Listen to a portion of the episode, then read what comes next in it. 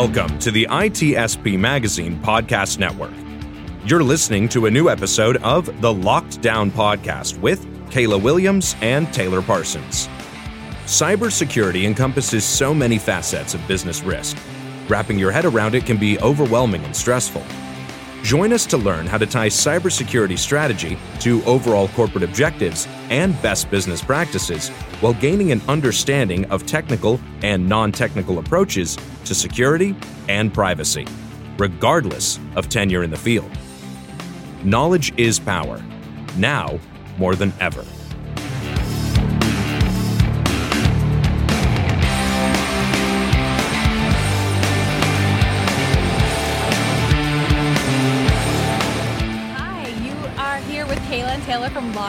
Podcast. We are live at RSA here in San Francisco, California.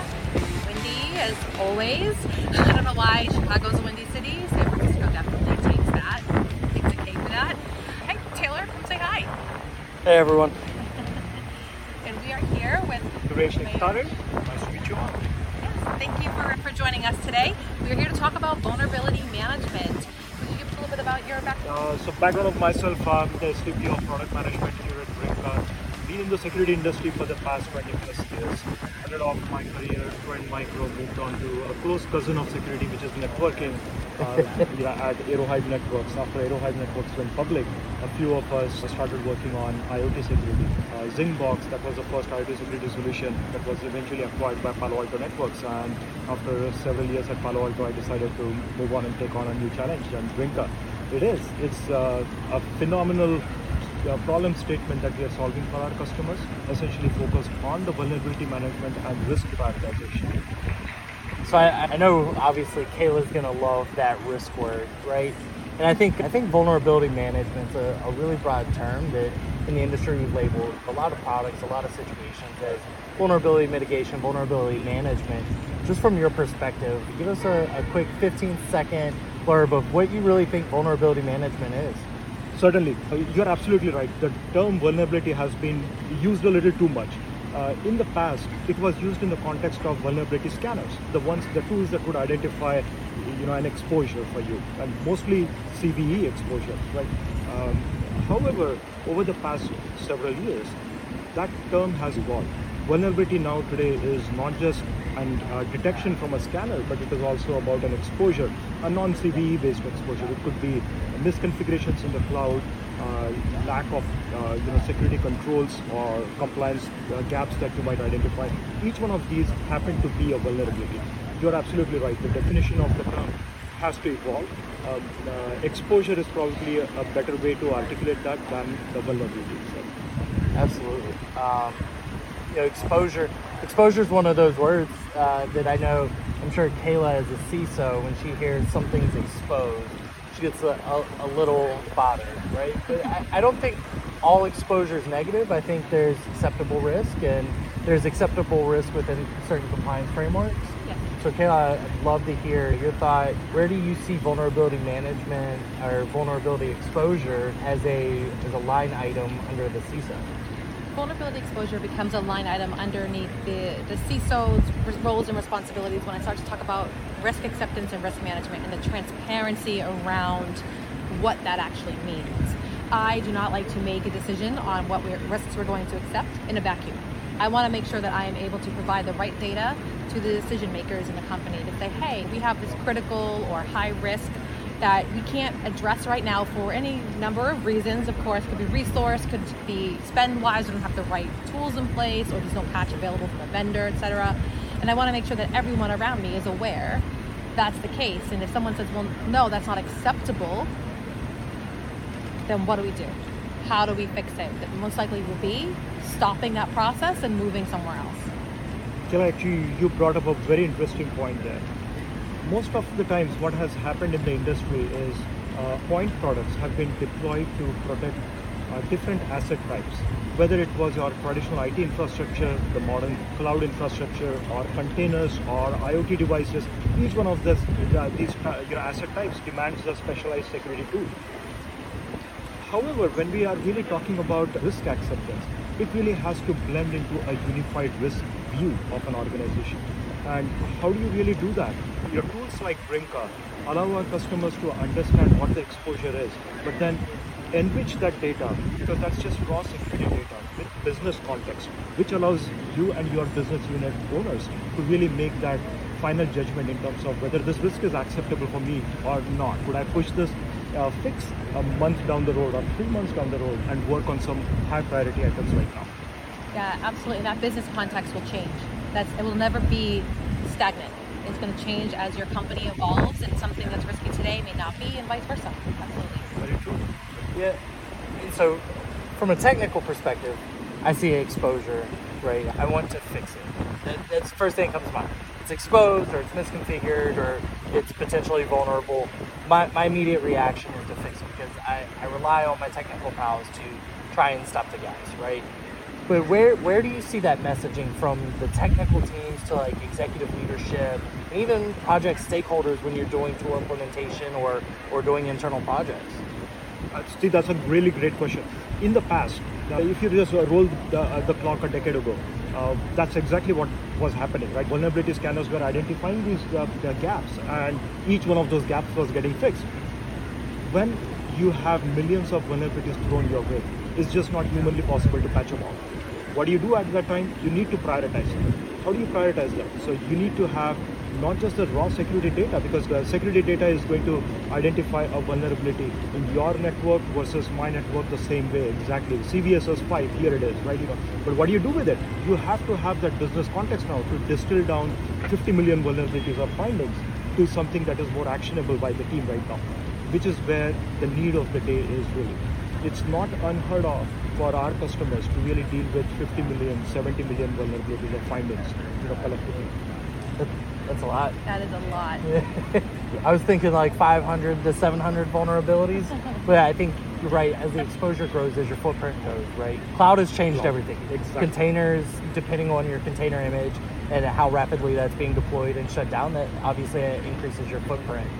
Kayla is CISO and you know really someone who's driven a lot of risk programs, but hearing that 50 to 70 million um, vulnerabilities isn't uncommon. What do you look for in making that business decision and, and, and partnering with vendors that, that do this to, to make the best decision? I would want to be able to understand the flow. Where is the data coming from? What, where is it actually impacting in my business? Is this a critical asset or a component of the critical asset? A lot of times people don't look upstream; they just look downstream. I want that end-to-end mapping. I want that visibility. I need that visibility. I just want it. I need it because it helps to drive those business decisions, as you mentioned before. And I feel that there is a lack of that right now it tends to be very siloed still around vulnerability management and just the impact to one team or one aspect of, of a product or company versus that holistic overarching view. And I would love to understand a bit of how Brinqa does that. Certainly. The way we really ta- approach this problem statement is there are going to be different asset types. It's not just the different asset types, but the ownership of those assets is also varying. Right? When you're looking at your IT infrastructure, you've already got a process in place. I've got a vulnerability scanner, it's going to identify the vulnerabilities, my IT team is going to fix it.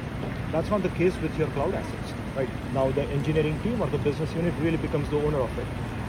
What Brinqa really allows our customers to do is create this unified framework where you can be tool agnostic and yet build your security programs, risk reduc- reduction programs, security posture enhancement programs, completely agnostic of the tools that you are using. So that CISOs like yourself can really build out policy of how do you want to handle risk in the organization, exposure, vulnerabilities, and not worry about how the downstream is really taking, uh, making use of uh, that data set. Right? Uh, uh, creating an orchestration program like this to handle exposure and risk in the organization is what Brinqa really allows our customers to achieve. That's great.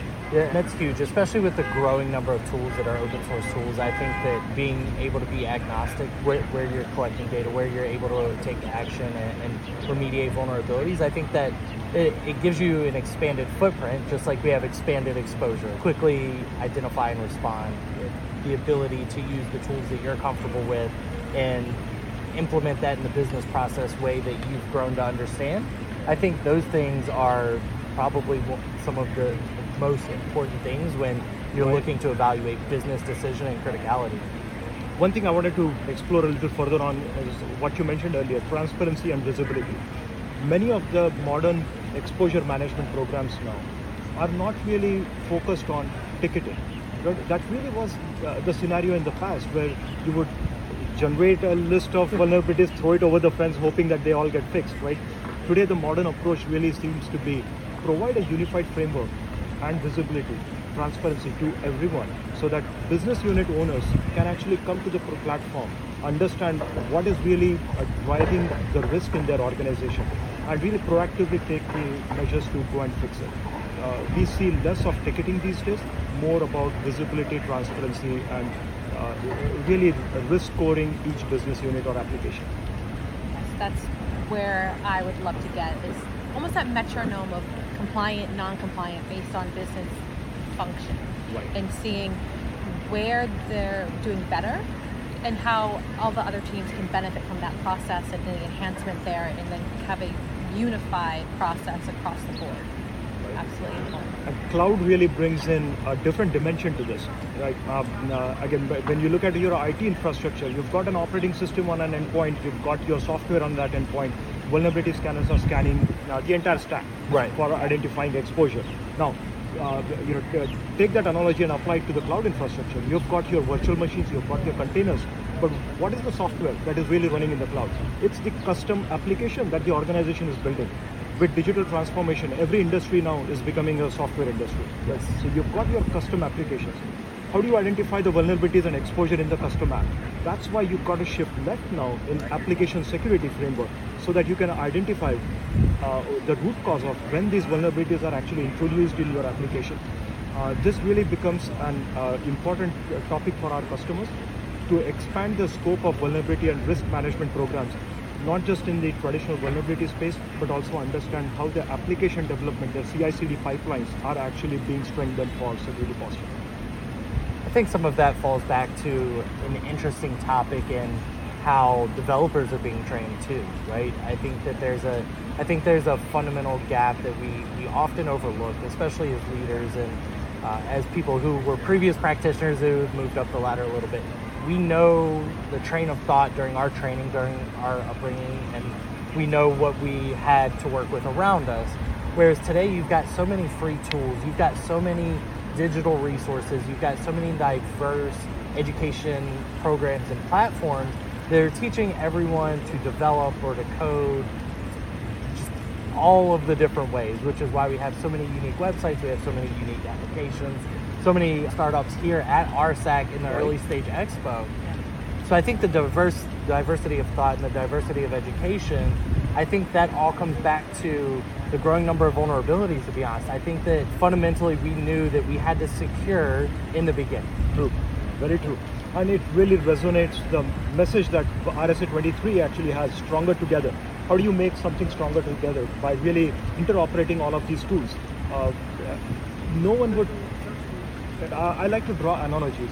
So if you look at uh, an organization, uh, think of CRM as a platform. Okay. No organization would actually just uh, uh, you know hire a bunch of sales folks you know, uh, and really uh, think of the CRM platform at some time in future, right? You actually build out your processes on top of a platform like the CRM, right? Right. Take that analogy in security. In security, most of the times, the starting point really is point solutions. You'll start figuring out, do I have endpoint coverage? Do I have firewall? Do I have network security? Do I have cloud security? Without worrying about how these things are going to be orchestrated as a whole. Yes. This is a really missing point today in the industry that security personnel don't really think about orchestration. That is an afterthought. Uh, I think that, that is what we would like to really drive towards. Absolutely. I know that we've been out here for a few minutes. It's a little warm. The wind's died down a little Yeah. bit. But if there was one thing in the vulnerability management, risk management field that you could change, just one fundamental thing to make life a little bit easier for the CISOs, for the, the executioners, for the practitioners, what's the one thing that you would change to make everybody's life just a little bit easier? It's the centralized, aggregated risk graph of an organization that anyone can tap into. The reason why that is so important is in the past, CMDB has played that role. But CMDB is only as good as someone manually entering data into it. Right? So what really helps the organization is that unified view in terms of transparency and visibility. Being able to do that across all the asset types, whether it is your IT infrastructure, cloud, application security, as a whole, when we are going to be able to present that information, that's something that allows customers to really take actions in a very targeted way, precise way to reduce the risk. That's the thought I would leave for. Uh, that's amazing. Uh, Kayla, so hearing that, any any final thoughts on vulnerability exposure, anything that, that has your brain ticking as, as we start to wind up the RSA conference? There's a lot of threat out there. There's a lot of exposure points. It, it's definitely something that needs to be addressed and having the correct tools in place and processes to really be transparent with what you have to be honest with yourself so you can be honest with everybody else at the company to make those important decisions to be proactive instead of reactive. And i think that's a big, a big theme in this this space is moving towards shifting left moving away from reactive to proactive. When it comes to vulnerability management it's something you can't ignore. It has to be done. It has to be done correctly. I agree. I, I think for me one of one of the biggest things when i've had to manage vulnerabilities or exposure in the past. I one of the biggest things is, and it goes to security culture too.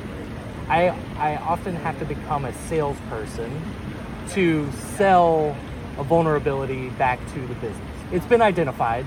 Now I'm having to sell to management, to leadership, why this is important.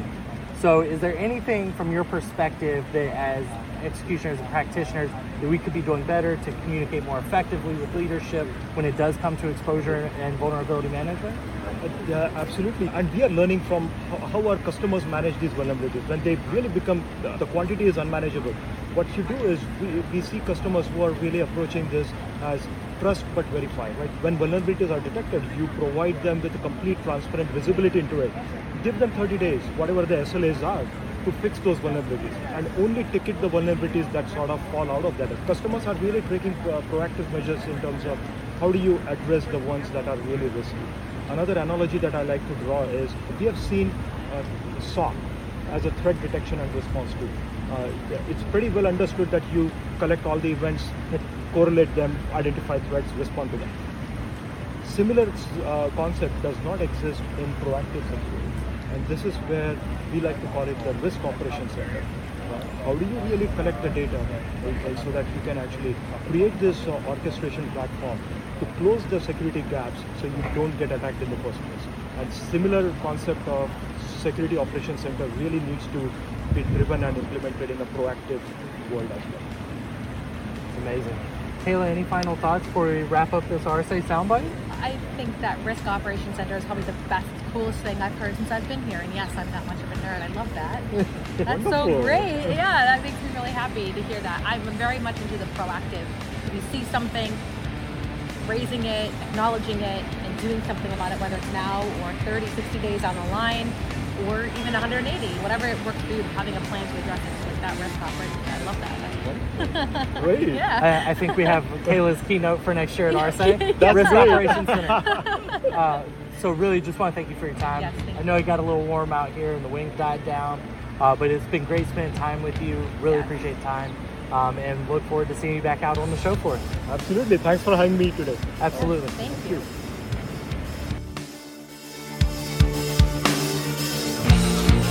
We hope you enjoyed this episode of the Locked Down Podcast with Kayla Williams and Taylor Parsons, part of the ITSP Magazine Podcast Network. If you learned something new and this conversation made you think, then add this show to your favorite podcast player, subscribe to the ITSP Magazine YouTube channel, and share the ITSP Magazine Podcast Network with your friends, family, and colleagues. If you represent a company and wish to connect your brand to our conversations and our audience, visit itspmagazine.com to learn how to sponsor one or more of our podcast channels. We hope you will come back for more stories and follow us on our journey.